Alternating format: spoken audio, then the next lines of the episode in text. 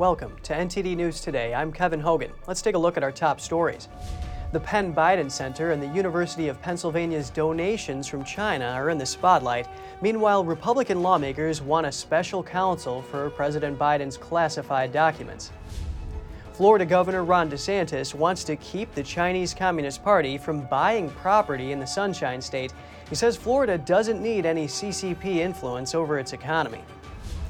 The CDC allegedly ignored various safety warnings about COVID 19 vaccines. A senator is now aiming to find out more about those warnings. New York City nurses have ended their strike after three days. What's in their tentative deal with two hospital systems?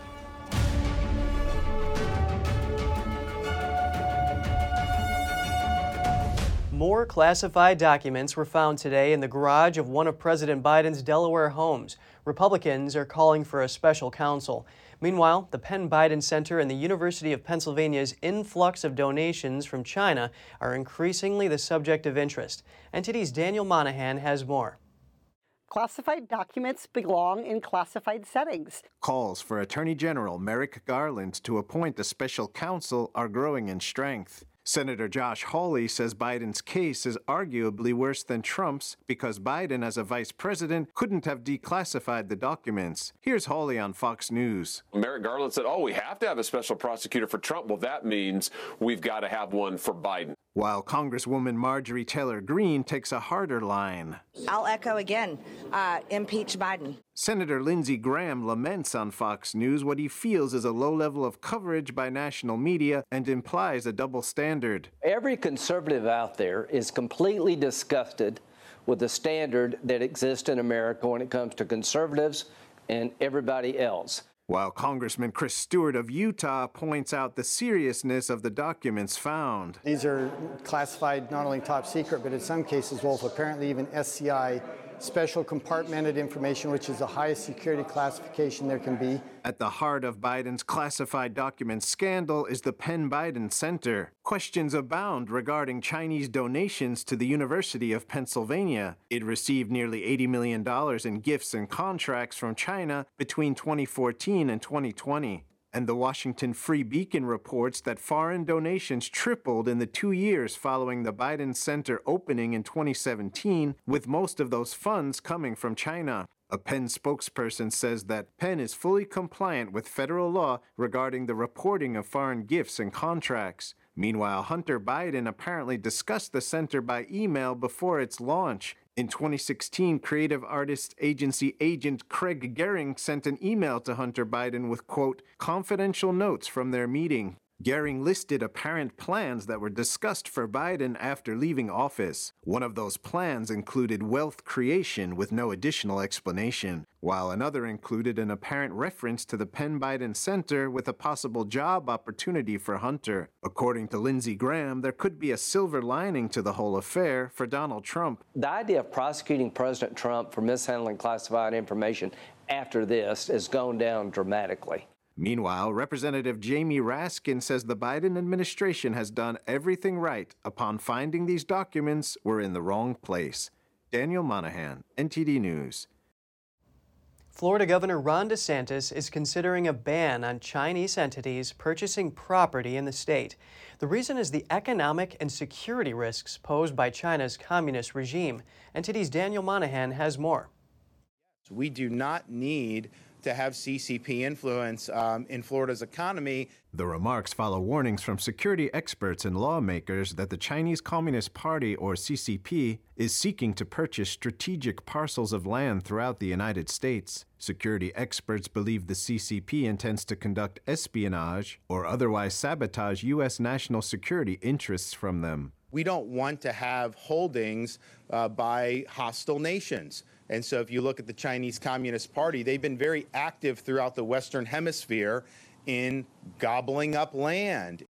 Chinese investors purchased more than $6 billion in U.S. real estate between March 2021 and March 2022.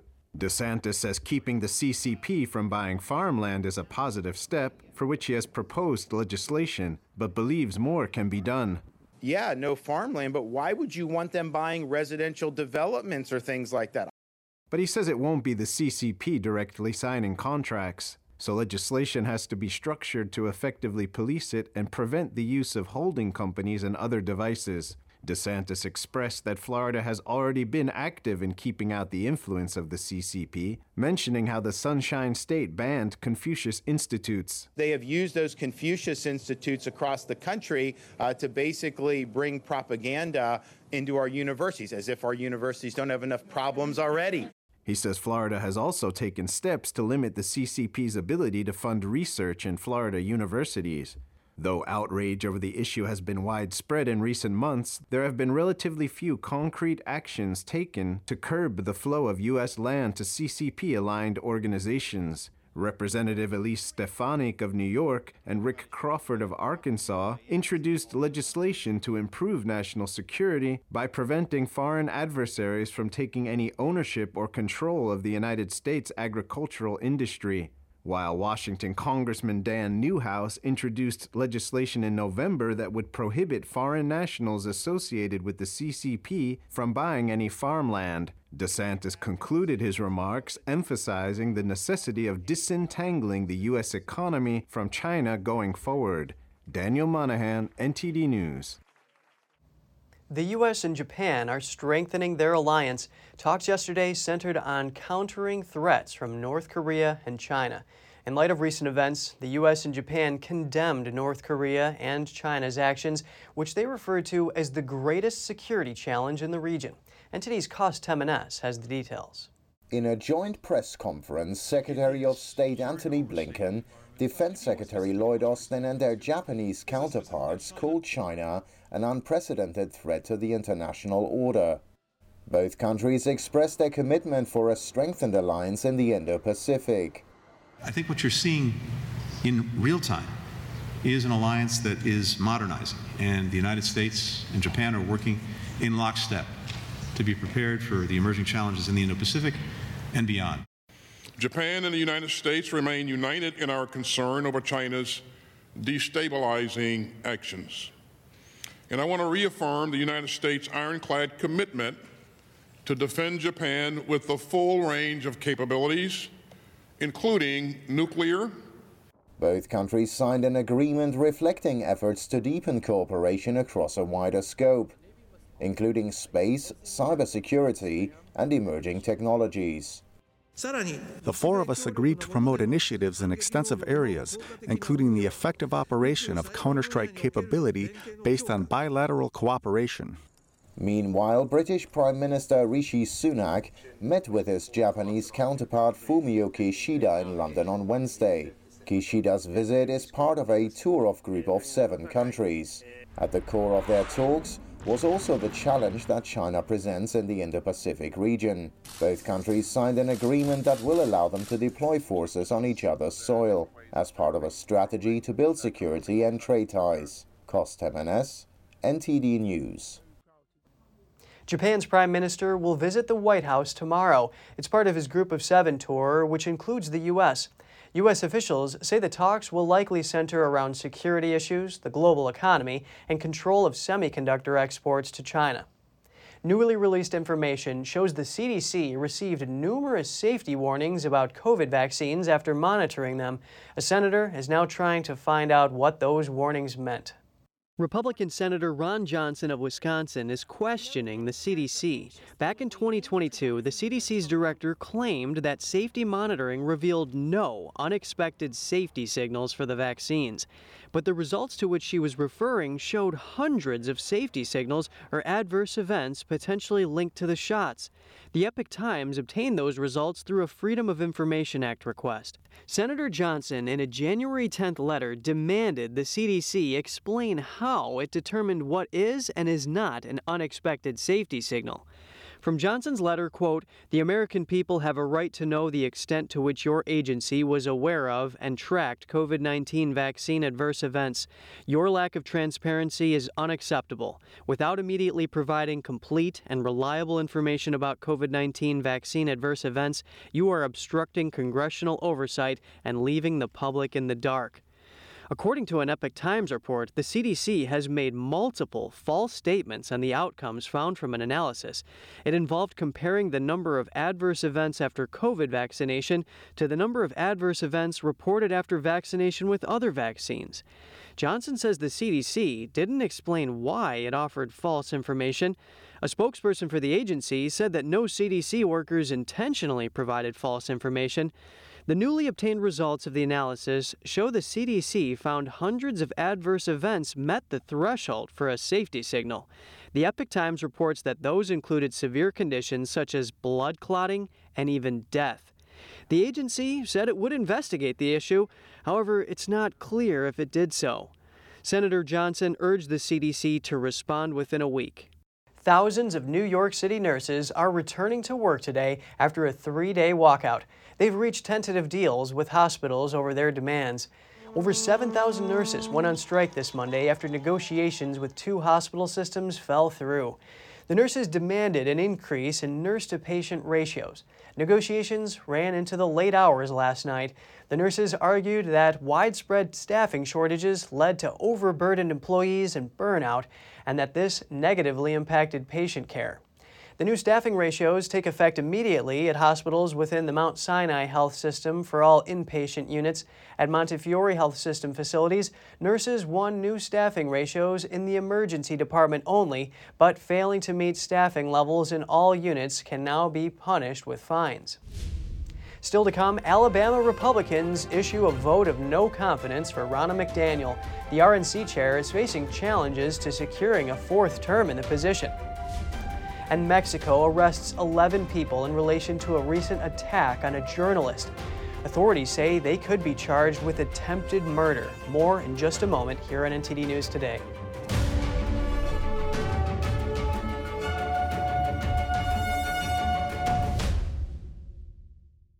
RNC incumbent chair Ronna McDaniel faces obstacles in securing her fourth term. The Alabama Republican Party has issued a vote of no confidence in her, asking her to step aside for new leadership.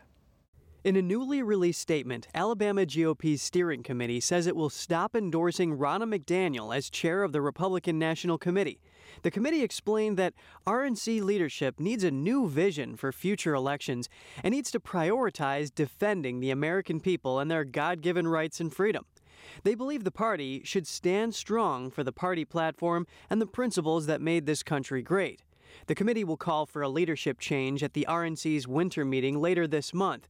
McDaniel began serving as the RNC chair in 2017. A November letter signed by 101 RNC members showed McDaniel had enough support to stay in power, but criticism is mounting.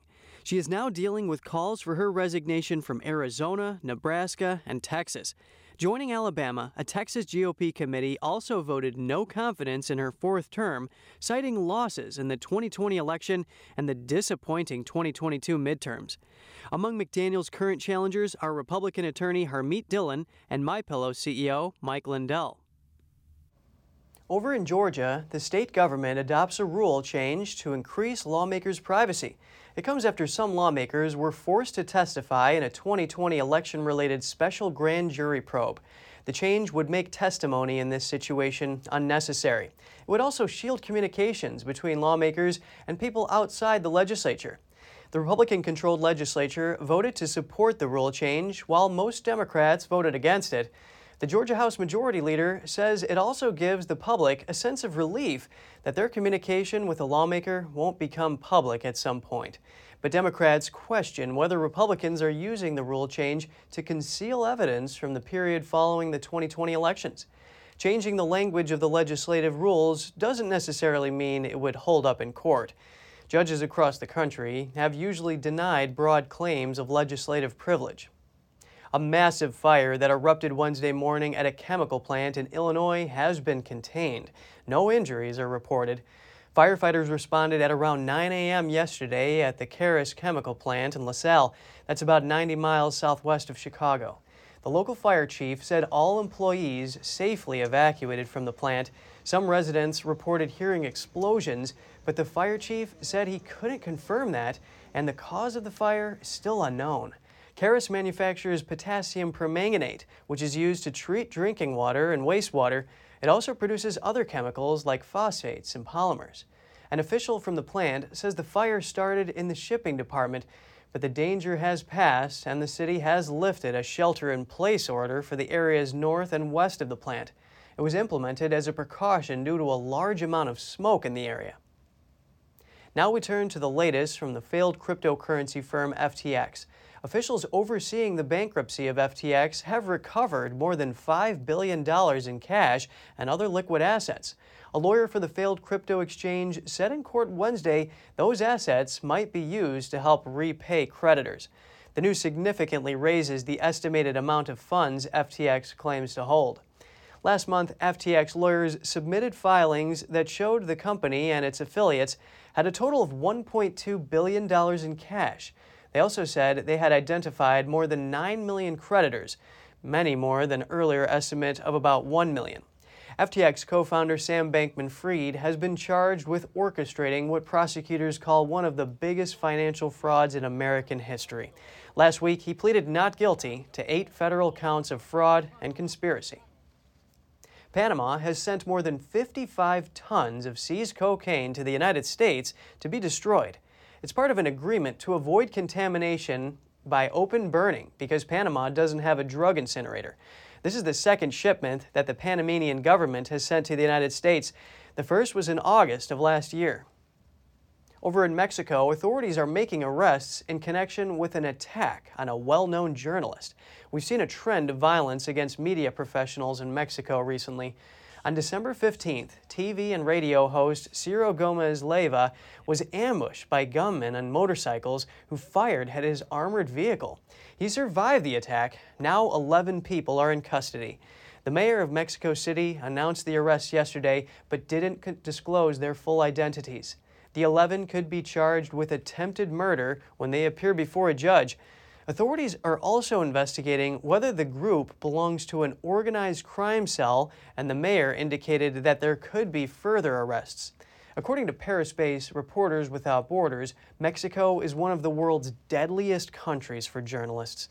Eleven journalists were killed in Mexico last year. And up next, we'll look at news from Asia. Satellite images paint a picture of overcrowded funeral homes in China. They capture marked increases of activity in recent weeks. And South Korea is proposing a plan to compensate victims of forced labor during the Japanese colonial era. But not all victims are happy with the plan. We'll have the details soon when we return.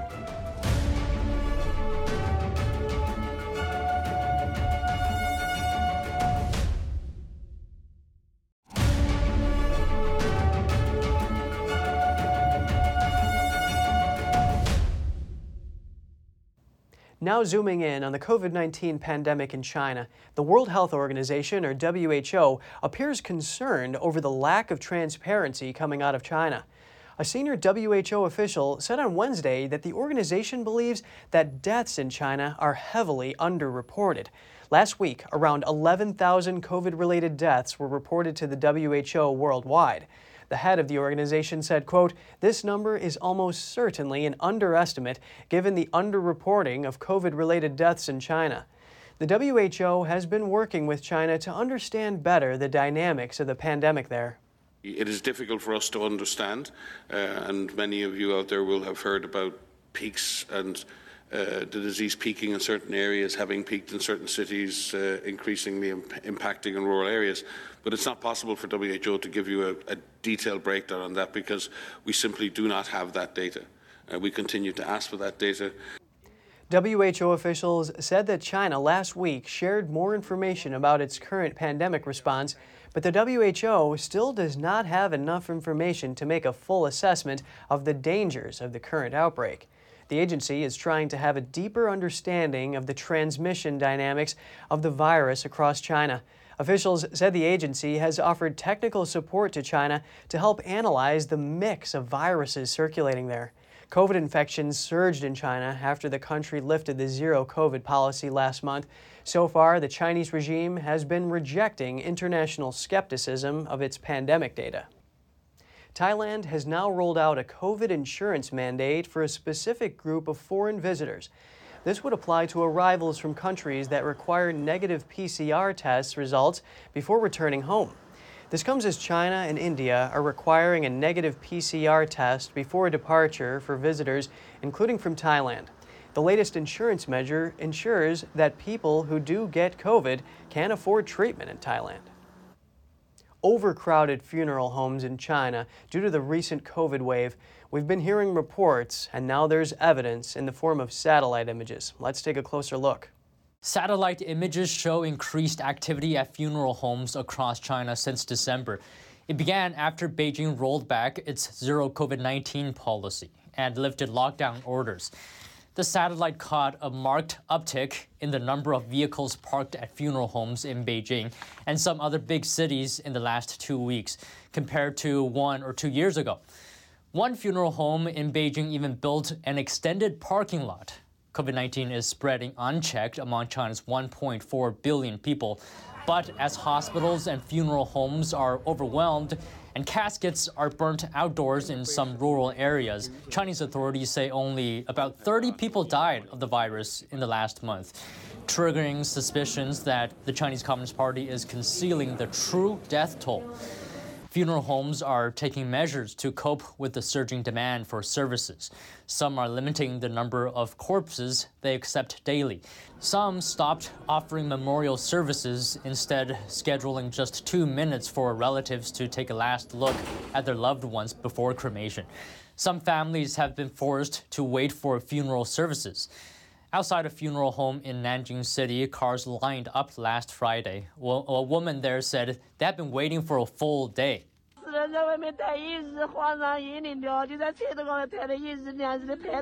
And a resident in Shandong province told us the number of corpses that are sent to one local funeral home is now 10 times higher than usual.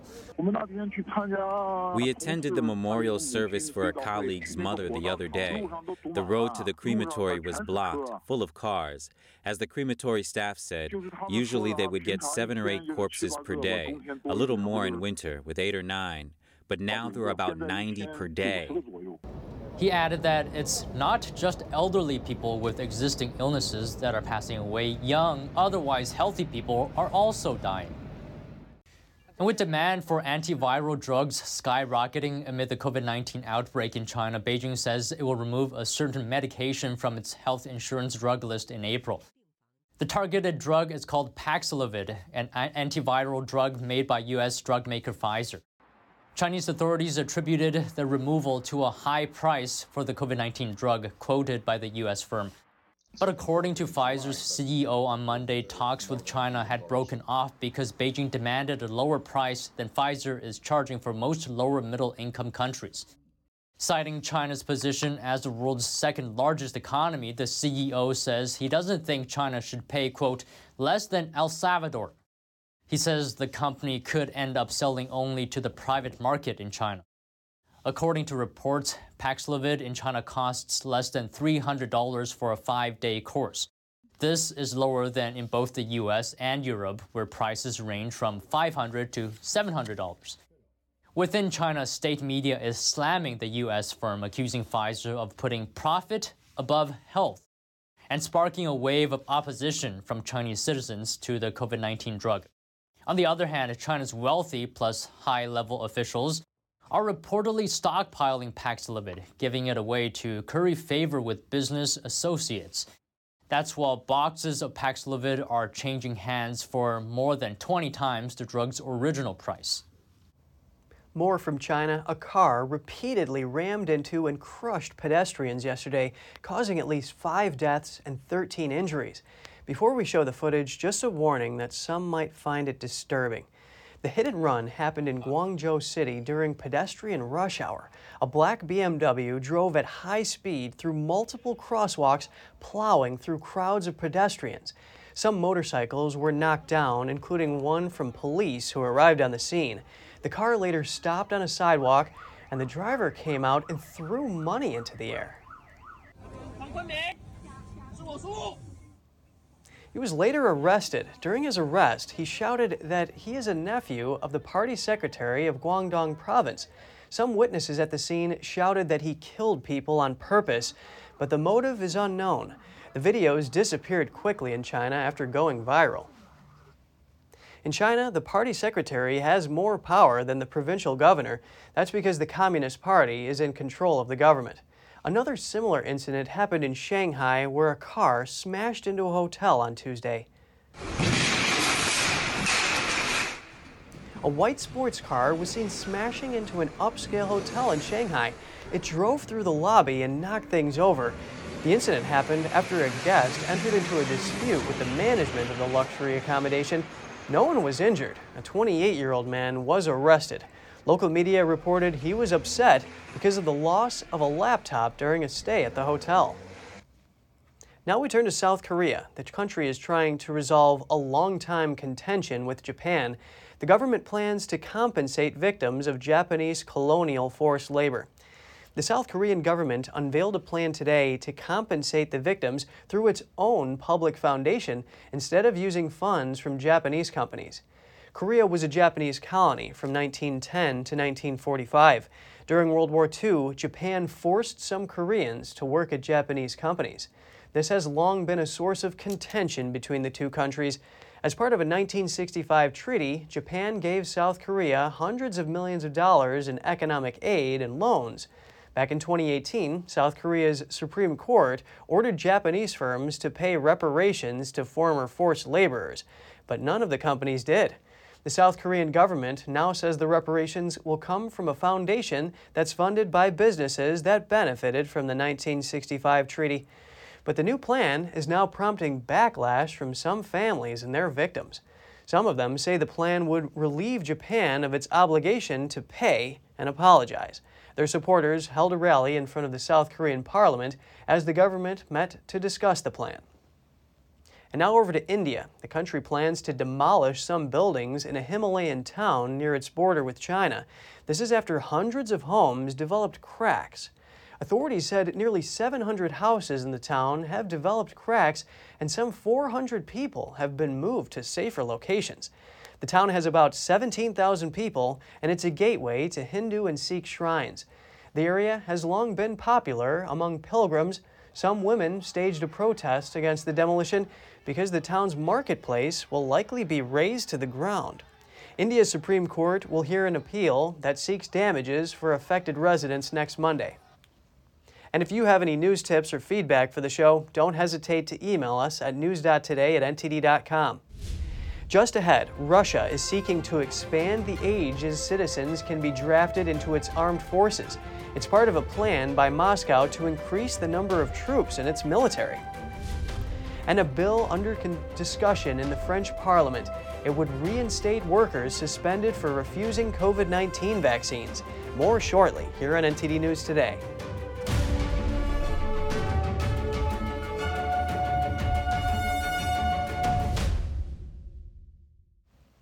A senior lawmaker says Russia could raise the upper draft age limit as soon as this spring.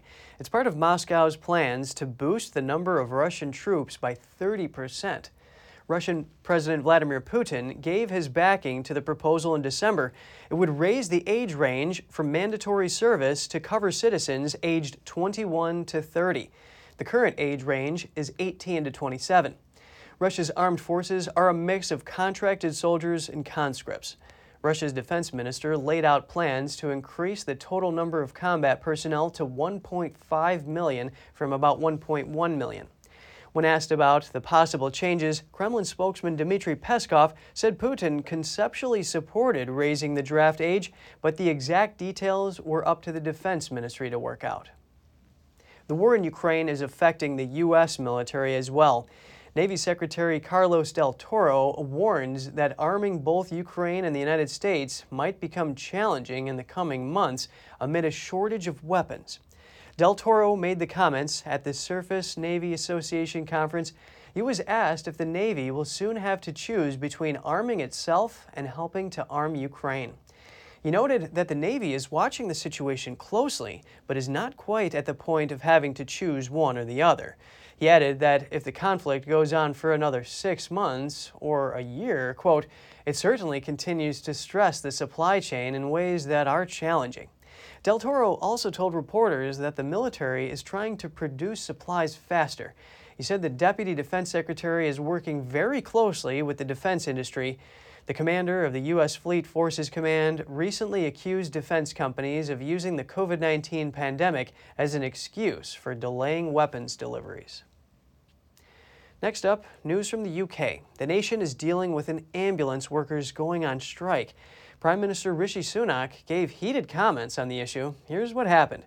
The Labour leader asked the Prime Minister when cancer patients will get the certainty of quick care. He said there could be nothing more terrifying for patients than to be told that they might have cancer. The Prime Minister replied that what is really terrifying for patients in need of urgent care is the current round of strikes among ambulance workers. But he talks about what's terrifying, Mr. Speaker. What's terrifying is right now. What's terrifying is that right now, people not knowing whether when they call 999 they will get the treatment that they need.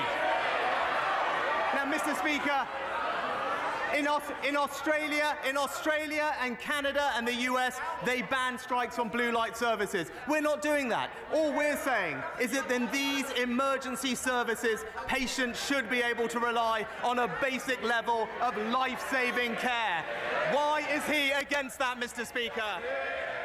Around 25,000 ambulance workers across England and Wales went on strike yesterday they want higher pay. Unison, one of the trade unions representing ambulance workers, blamed the government for repeatedly refusing to come to the table for talks. Secondary schools across Scotland were closed yesterday as teachers took industrial action in a dispute over pay. It comes one day after primary school teachers in the country also walked out. The strike comes after last ditch talks between a teaching union and the Scottish government failed to find a solution. Unions have demanded a 10% pay increase, but the Scottish Government has offered 5%, including higher raises for the lowest paid staff. Some secondary schools will have to reschedule preliminary exams as a result of the strike.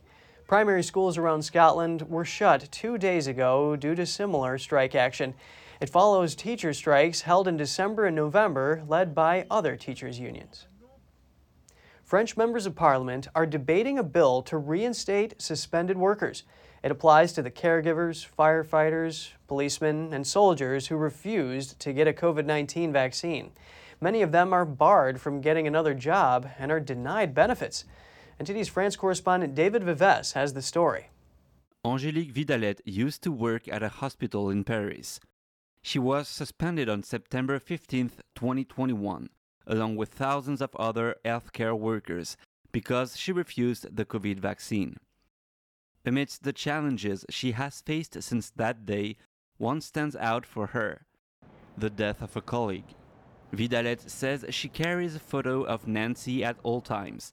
She remembers discussion they had had when the vaccine mandate was announced in July 2021.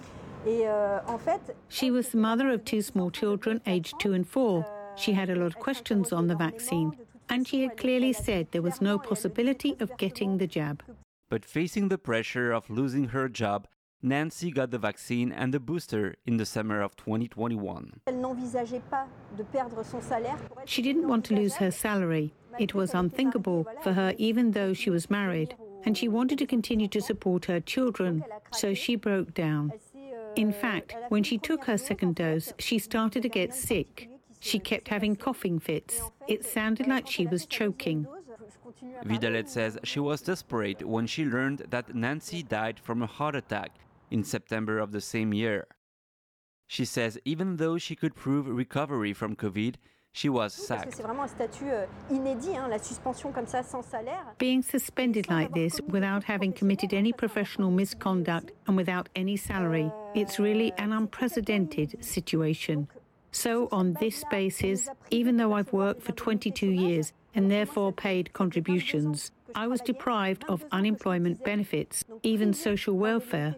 For those who found themselves with no income, it's not possible. According to European MP Michèle Rivasi, there are 130,000 suspended workers in France, including healthcare staff, firefighters, and policemen. In Italy and Greece, the workers who refused to take the vaccine have been allowed back to work. France is the last country in Europe where the mandate still applies. Many healthcare workers are still waiting without any salary and they expect the vaccine mandate to be overturned. For some of them, hope is fading and can turn to despair. Many of my colleagues I know ended up on the streets. Some were forced to sell their houses, to sell their cars, and unfortunately, some, who were probably more fragile than others, ended their lives. This is a reality that many people try to hide, but it's there. Caregivers who took their lives, firefighters who were suspended ended their lives, and certainly other people we haven't heard about yet. On Thursday, MPs from the nationalist group will present a bill in Parliament to reintegrate suspended healthcare workers. David Vives, NTD News, Paris. 40 pharmacies throughout France have been producing amoxicillin capsules for children for two weeks. This as France faces a shortage of children's medicines. Pharmacies started their production at the request of the French Agency for Health Product Safety. The production of amoxicillin is a simple process, but the pharmaceutical industry has been facing production decreases. The production is done in three stages. Amoxicillin powder is bought in Spain, then it's divided in capsules and weighed. The capsules are then put into small plastic bottles to be sent based on request. Amoxicillin is a common antibiotic used to treat many lung diseases, ear infections, or the flu. Belgian and Dutch authorities have seized record amounts of cocaine at the ports of Antwerp and Rotterdam. The haul reflects the overall increase in the multi billion dollar global narcotics trade. It targets major cities in Europe where gang warfare, murder, and intimidation have become common. Here at Belgium's port of Antwerp, record amounts of cocaine were seized last year. 23% more than the year before, and more than double what was caught five years ago. The hike reflects a surge in cocaine and crack supply across Europe. If the numbers are, are, are rising, it also means that the, the, drugs that is entering Europe through our ports is also rising, and that is, of course, has a huge impact on our society and on our, uh, on our security. With it comes not only addiction, decay, and death, but also violence and gang warfare pushing neighborhoods to the brink. Uh, cocaine seems to be or seems to have become the new normal and is uh, present in all layers of society. Uh, it seems to be more accepted and uh, isn't stigmatized anymore. Verborg says dealers now target the poorest, most prone to addiction for cocaine and crack sales. Tiny doses of 0.2 grams sell at less than 18 pounds, a price that can literally be afforded by a beggar. Monday saw a fatal shooting of an 11 year old girl, likely an unwitting victim of the drug war. It has become so bad that Belgian Justice Minister Vincent van Quickenborne is living in hiding after evidence emerged that criminal gangs might be seeking to kidnap him or worse.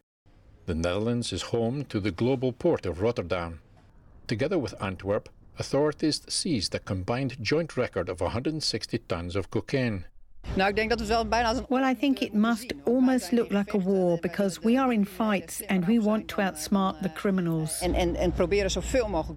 Since mid October, there were no less than 115 arrests in the Brussels neighbourhood of Marolles. The power of gangs is such that within half an hour of an arrest, a new seller takes up manning the same corner. Just ahead, a splendid house once owned by freed slaves in Pompeii reopens following extensive restoration and now appears almost like it did in ancient times. Ancient rest stops and markets in Morocco are being restored and it's working. Artisans are beginning to repopulate the renovated sites. Stay tuned for more on that when we return.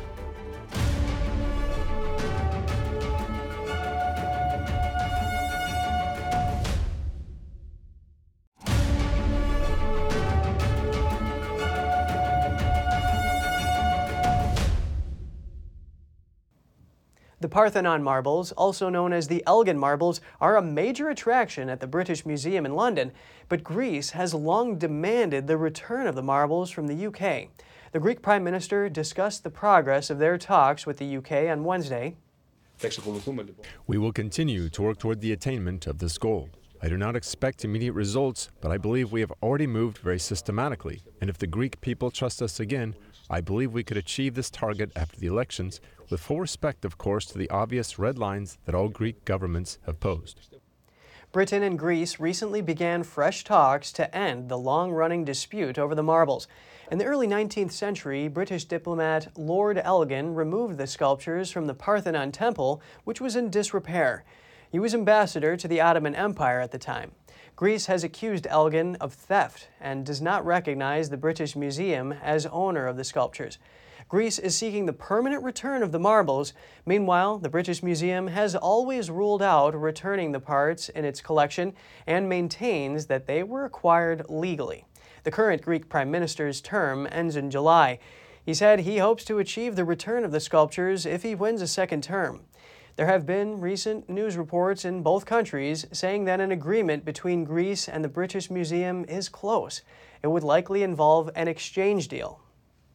A splendid house once owned by freed slaves in Pompeii is reopening after extensive restoration. The frescoes are now showing their vivid colors once again as visitors are transported back to ancient Rome. NTD's Andrew Thomas has the details. The House of the Vettii shines once more in the ancient Roman city of Pompeii. Entering the atrium is like stepping back in time 2,000 years ago. The domus appears almost as it was before lava and ash covered it during the eruption of Mount Vesuvius in the first century. The structure boasts exceptional frescoes and its famous garden sculptures. So you have this um, mixture, nature, architecture, art, but it's also a story about the social life of um, the Pompeian uh, society and, and actually Roman, the Roman world in this uh, phase of, the, of history. The House of the Vettii is named after its owners, Aulus Vettius Conviva and Aulus Vettius Restitutus. The two men did not come from noble Roman families, but were almost certainly freed slaves, who slowly climbed the ranks of Pompeian society. They evidently try to, to kind of show their new status also uh, through culture and through uh, Greek mythological paintings. And it's all, all about saying, well, we, we have made it, and so we are now part of this elite, local elite in, in the Roman world. The Domus was closed in 2002 for urgent restoration. It was partially reopened in 2016, but closed again in 2020 for the last phase of work. The House of the Vettii has always been um, a case study on how do these paintings reflect the dreams and imagination and anxieties of the of the owners, um, because they lived in between these images. The eruption of Mount Vesuvius in 79 AD is considered one of the most catastrophic natural events of antiquity. The rocks and ash burned everything and everyone in its path, and a huge cloud of gas and rocks likely reached more than 8 miles high. Andrew Thomas, NTD News. In Morocco, ancient meeting hubs along commercial routes are being renovated to welcome tourists again. Artisans have moved back in to showcase their crafts to visitors. NTD's Andrew Thomas has the details. Fez is the second largest city in Morocco the area is known for its crafts and old buildings, especially funduks. The structures functioned as rest stops and commercial meeting hubs along trade routes. But over the years, the condition of these buildings severely deteriorated. The artisans selling crafts and items in them started to dwindle. Now, a vast restoration project is underway. There are approximately 10 funduks that have been completely restored, and we now have 30 funduks that are undergoing restoration, and therefore a significant percentage of 120 hotels. That is, everything that belongs to the state is being restored, and this has a very important impact, especially in terms of preserving crafts. Funduks used to be the heart of Fez. Artisans made and sold their crafts on the ground floor and often lived on the upper floors. The renovation of the funduks is an important opportunity for craftspeople. I meet a lot of tourists. Before, I was in a marginal funduk, and it was not an opportunity to meet any of the tourists or customers. And now we are in a touristic area, and in turn, we are keen to be creative and innovate. More than 30 artisans are currently working full time in these three renovated funduks. None were working there before the renovation, since the sites were deemed unsafe and closed to the public. The restoration process includes taking care of the foundations, as well as the tiles and wood, which is an essential component in funduks. Fortunately, there are companies that have existed for several decades which specialize in this field, and when we work with them, we are assured that the work will be completed in the best conditions and up to the best standards. Today, the funduks are a great display of local skills and culture. They welcome between 10 and 30 tourists daily. Fez features 120 funduks in total. Andrew Thomas, NTD News. A well full of treasure was found in the German state of Bavaria. Inside are ritual deposits from the Bronze Age dating back around 3,000 years. The well reaches 16 feet in depth and has a well preserved interior. Archaeologists found bronze clothespins, metal spirals, and more than 70 ceramic vessels. These vessels were typically used as burial objects during the Bronze Age. They are all intact, indicating they were carefully placed instead of simply thrown in. The area where the well was discovered is an ancient human settlement said to have first been inhabited about 9,000 years ago.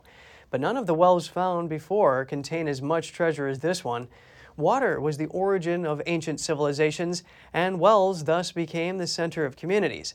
Wishing wells also play a key role in European folklore where people drop gold coins.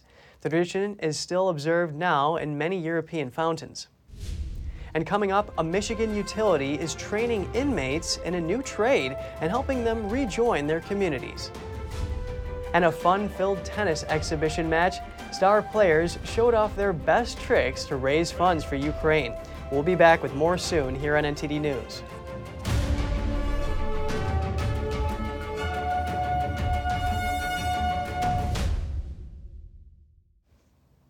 A Michigan project is training prisoners to become arborists, an opportunity both to earn a living and give back to their communities.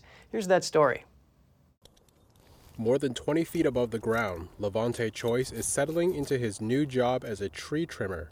This whole situation with me having this career, being able to reintegrate into society and have the opportunities that I have is, is a blessing. He's one of the more than a dozen inmates in training to improve electrical infrastructure in Michigan. The project is operated by DTE Energy, one of the state's largest electric utilities. The biggest issue impacting delivery of uh, electricity is trees. There's no way around that. And so, in order to give the, our customers the service they need, we have had to hire tree trimmers from out of state. Outside Parnall's vocational village, trainees are learning how to climb trees and trim branches around power lines. Among them is Scott Steffes, having served a four year sentence for domestic violence. Previously, he served time for theft and larceny. It was a lost cause. Uh, literally, you're living day by day with the unknown. Uh, but now being into this program, learning and being offered employment, now I know where I'm going to be down the road, and I found a home with this company. In 2021, DTE Energy partnered with the International Brotherhood of Electrical Workers. Residents from Detroit and surrounding communities were recruited to enroll in the Tree Trim Academy. The goal is to train locals on line clearing.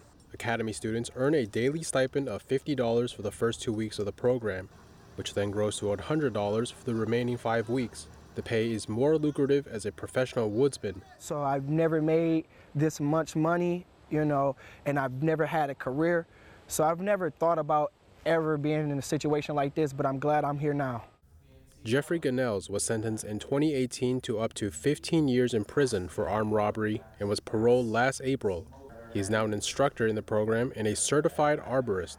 You have guys that are so grateful for an opportunity and that are hungry to get out here and work and contribute to the well-being of their families and their communities and, and basically redeem themselves. To date, approximately 100 people have graduated from the academy. Police in Albuquerque, New Mexico made an unusual discovery Tuesday a Bengal tiger.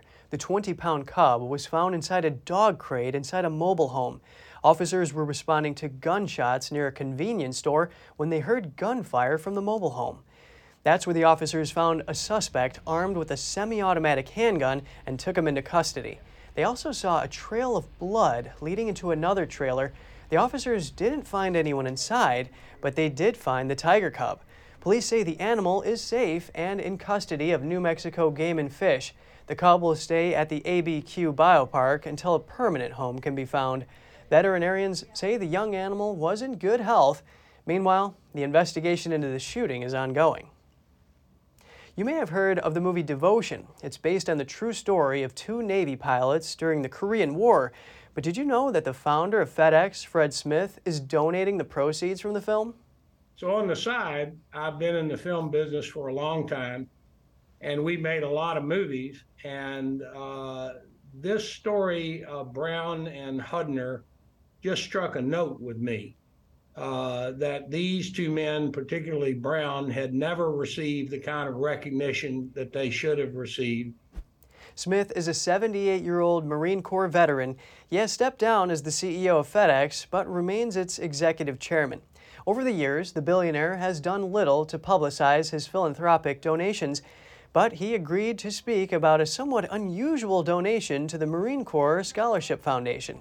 The proceeds will fund scholarships for the children of Navy service members studying STEM.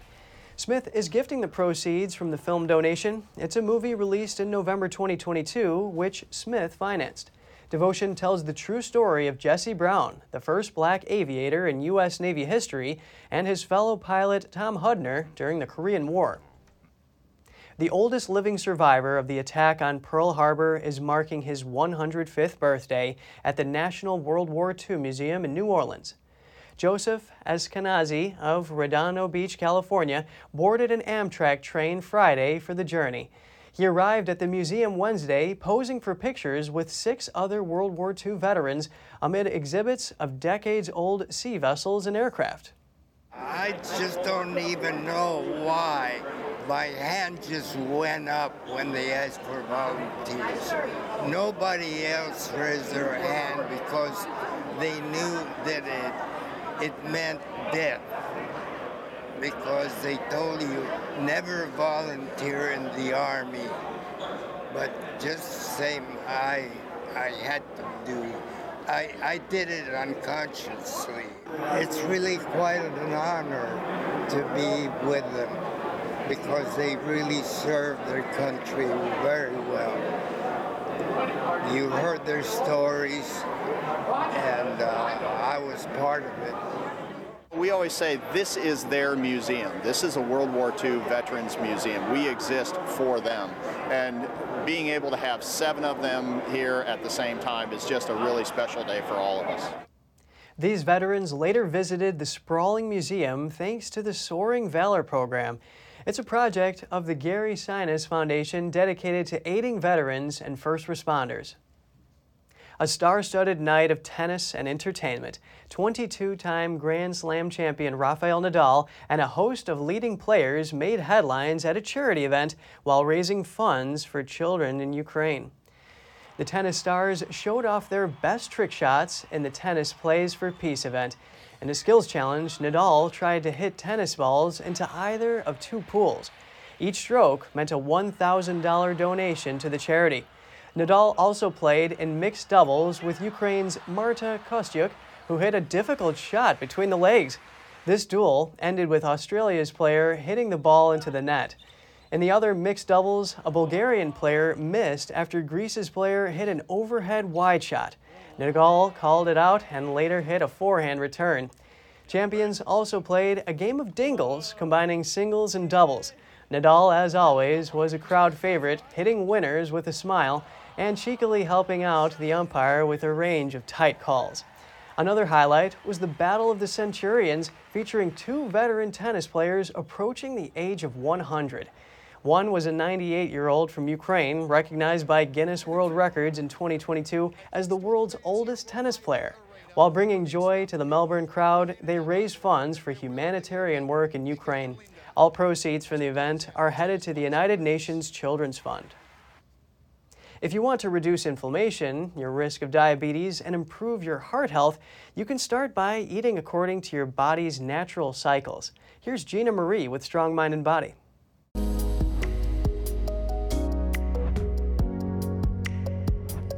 Probably all been binging like crazy this last couple of months. The silly season is indeed all about fattening up. But in retrospect, these holiday evening feasts haven't done any good for our blood pressure, or our cholesterol levels, or other indicators of heart health for that matter. But it's not just what you eat that's the problem, it's when you eat. That's according to a new study and a growing list of research.